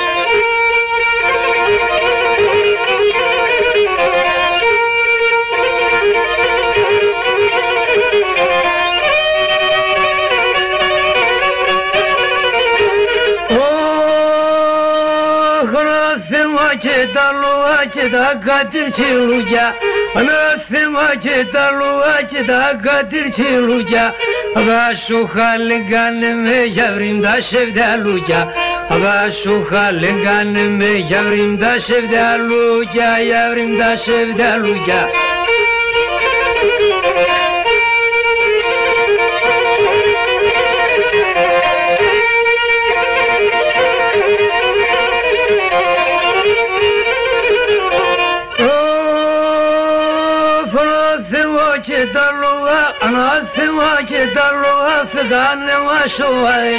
Ανάθεμα και τα λόγα φεγάνε μας σοβαρές Λέπνε και γελούνε μας στη χώρα συνήφαδες Λέπνε και γελούνε μας στη χώρα συνήφαδες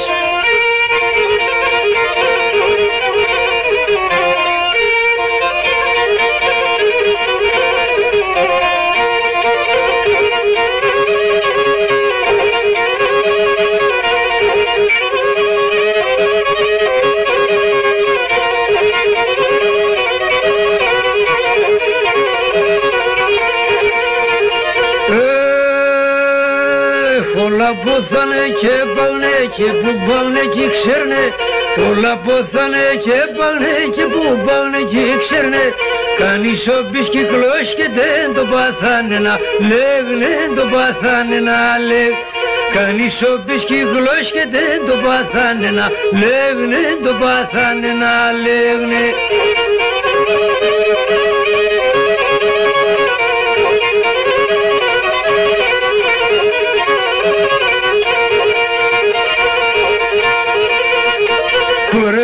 παράσω σαβανούμ κορδέλα σαμαλίας Κορε παράσω σαβανούμ κορδέλα σαμαλίας Ούντας από δελέσα τα να κλαις από καρδίας Να κλαις από καρδίας.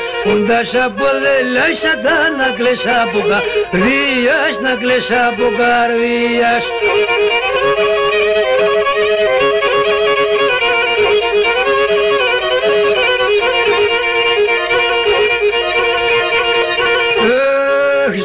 διπέξω την κεβεντσέσνε όσοι είσαι ακόμα. Στα διπέξω την κεβεντσέσνε όσοι είσαι ακόμα. Ατα τα πέντε δάχτυλα στα τροяτα του χώμα Θα τροяτα του χώμα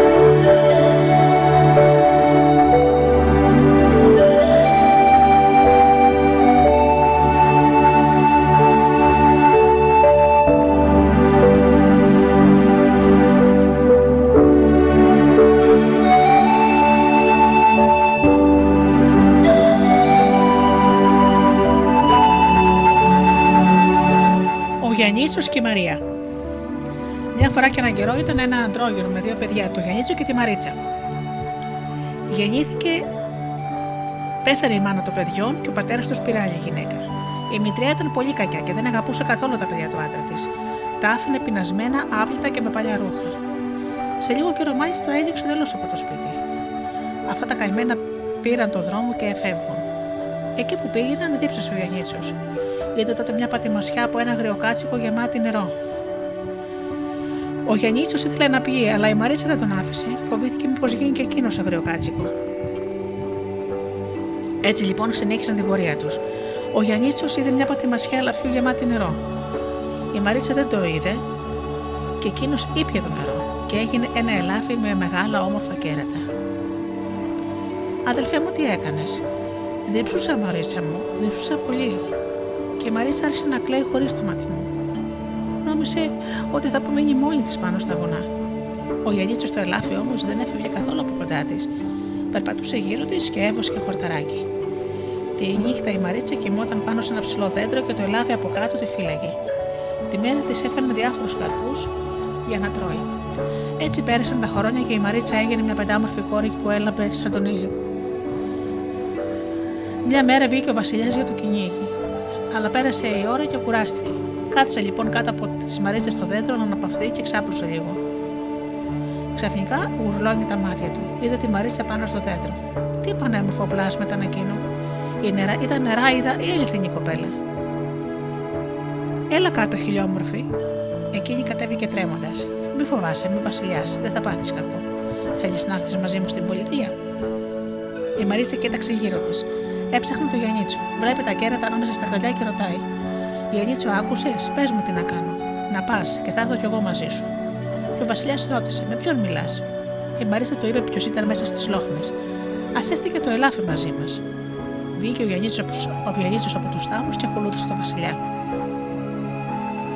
Ο Βασιλιάς είχε ένα γιο που ήταν παλικάρι της πατριάς. Μόλις είδε τη Μαρίζα την αγάπησε αμέσως και της λέει: Χιλιόμορφη θέλω να γίνεις δική μου. Η Μαρίσα τον κοίταξε λυπημένη και απάντησε: ναι, αλλά δεν έχω πατέρα να με παραδώσει σε σένα και ο αδερφός μου είναι ελάφι. Θα ρωτήσουμε τον δικό μου πατέρα, εκείνος θα μας πει τι θα κάνουμε. Και το Βασιλόπουλο πήγε στον γύρο του και είπε το γαϊμό της Μαρίτσα. Ο Βασιλιάς σκέφτηκε, ξανασκέφτηκε και του είπε: Ο Γιανίτσο το ελάφι θα τη φέρει μέχρι την αυλή, να την πάρεις. Έγινε ο γάμος. 40 μέρες και 40 νύχτες γλεντούσαν, έτρωγαν και έπιναν και χόρευαν. Έτσι λοιπόν η Μαρίτσα πήρε το γιο του Βασιλιά. Της Μαρίτσα η Μητριά έμαθα τι έγινε και κόντυψε να σκάσει από τη ζήλια. Πήρε φαρμακομένε χτένες, φόρεσε φθαρμένα και μαλωμένα ρούχα για να μην την γνωρίζει κανείς και πήγε έξω από το παλάτι και φώναζε. Καλές τέχνες, καλές χτένες πουλώ. Καλές χτένες πουλώ. Την άκουσε η Μαρίτσα και πήγε και, πήγε και πήρε μία. Μόλις την έβαλε στα μαλλιά της, λιποθύμησε και έπεσε κάτω. Πήγαν όμως οι δικοί της άνθρωποι, έβγαλαν από το κεφάλι τη χτέρα και εκείνη αμέσως έγινε καλά. Η μητρία έμαθε τα νέα και ήρθε πάλι. Τώρα πουλούσε μαστίχα. Καλή μαστίχα πουλώ, φώναζε. Η Μαρίτσα λοιπόν βγήκε έξω και αγόρισε μαστίχα. Μόλις όμως την έβαλε στο στόμα της, έπεσε μπροστά στα πόδια της μάγισσας. Εκείνη προσπάθησε να φύγει χωρίς να την καταλάβουν. Αμέσως όμως την πιάνουν και τη φέρνουν μπροστά στο Βασιλιά. Ο Βασιλιάς τη ρώτησε πολλά. Εκείνη προσπάθησε να ξεφύγει, αλλά δεν μπόρεσε να τον ξεγελάσει και στο τέλος είπε ποια ήταν και ότι είχε διώξει τα παιδιά του άντρα της από, το από το σπίτι. Ο Βασιλιάς θύμωσε πολύ μαζί της και διέταξε να την κάνουν τόπι στο ξύλο. Και εκείνη τότε έπεσε στα πόδια του. Αν με αφήσεις, εγώ θα δώσω στο ελάφι βοτάνια για να ξαναγίνει άνθρωπος, είπε. Και η Μαρίτσα που είχε συνέρθει στο μεταξύ, μόλις το άκουσε αυτό, παρακαλεί και εκείνη. Πατέρα, άφησε την να ξαναγίνει άνθρωπος ο αδερφός μου. Και η μετριά έδωσε στο ελάφι ένα βότανο και εκείνο, μόλις το έφαγε, έγινε και πάλι ένα όμορφο παλικάρι. Τα δύο αδέλφια αγκαλιάστηκαν και έζησαν αυτοί καλά και εμείς καλύτερα.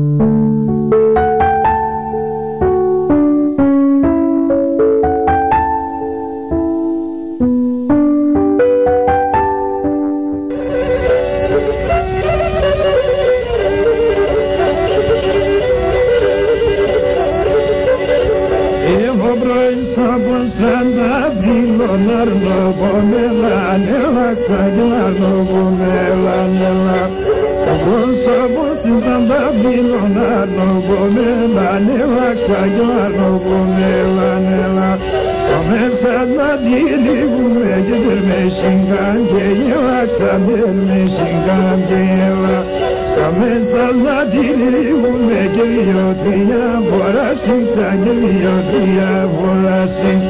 Δεν θέλω όμως όμως γιατί αρβεύει χάσει, γιατί αρβεύει χάσει.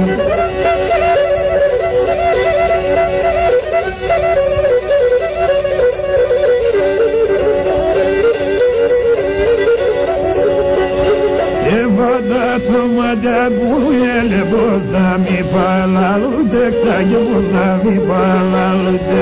Αν τα μαγαριπού είναι λεπτό, μη παλά, ούτε ξέρει ο κόσμο να μη παλά, ούτε. Αν σχημανεί, εγκέται, κρεμπό, δεν σκοτει, δεν ξέρει ο κόσμο να έχει κονδύλια. Αν σχημανεί, εγκέται, κρεμπό, δεν σκοτει, δεν ξέρει ο κόσμο να έχει.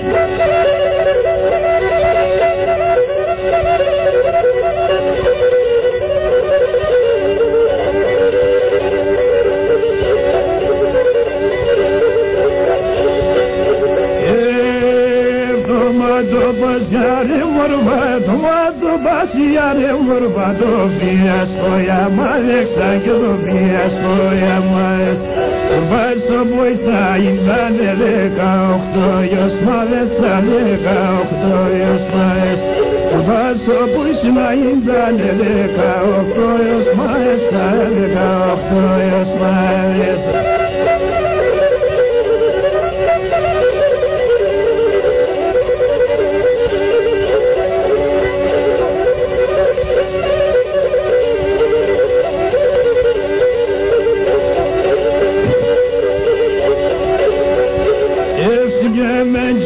σαν και βαμπουλίκι κοντουρεύω σαν και βουλίκι κοντουρεύω Στέμετε στην σαν και βαμπουλίκι κοντρεύω. σαν βουλίκι κοντουρεύω Έμορφα τα τα καντουρεύω σαν τα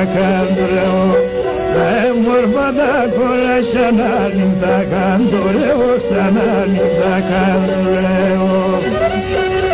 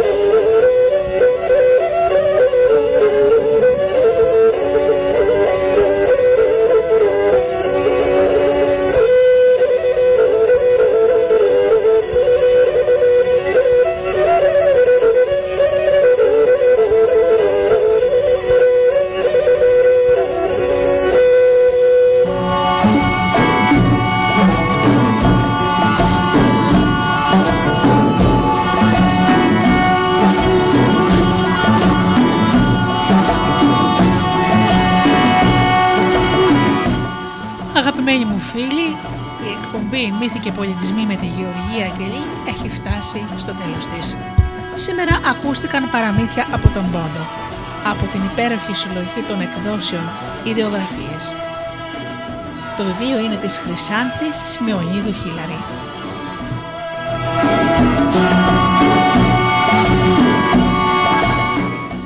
Φίλοι μου, ανανώνω το ραντεβού μας για το επόμενο Σάββατο στις 10 το πρωί όπως πάντα. Έως τότε εύχομαι να είστε καλά, να περνάτε καλά και αγαπήστε τον άνθρωπο που βλέπετε κάθε μέρα στο καθρέφτη. Καλό σας απόγευμα.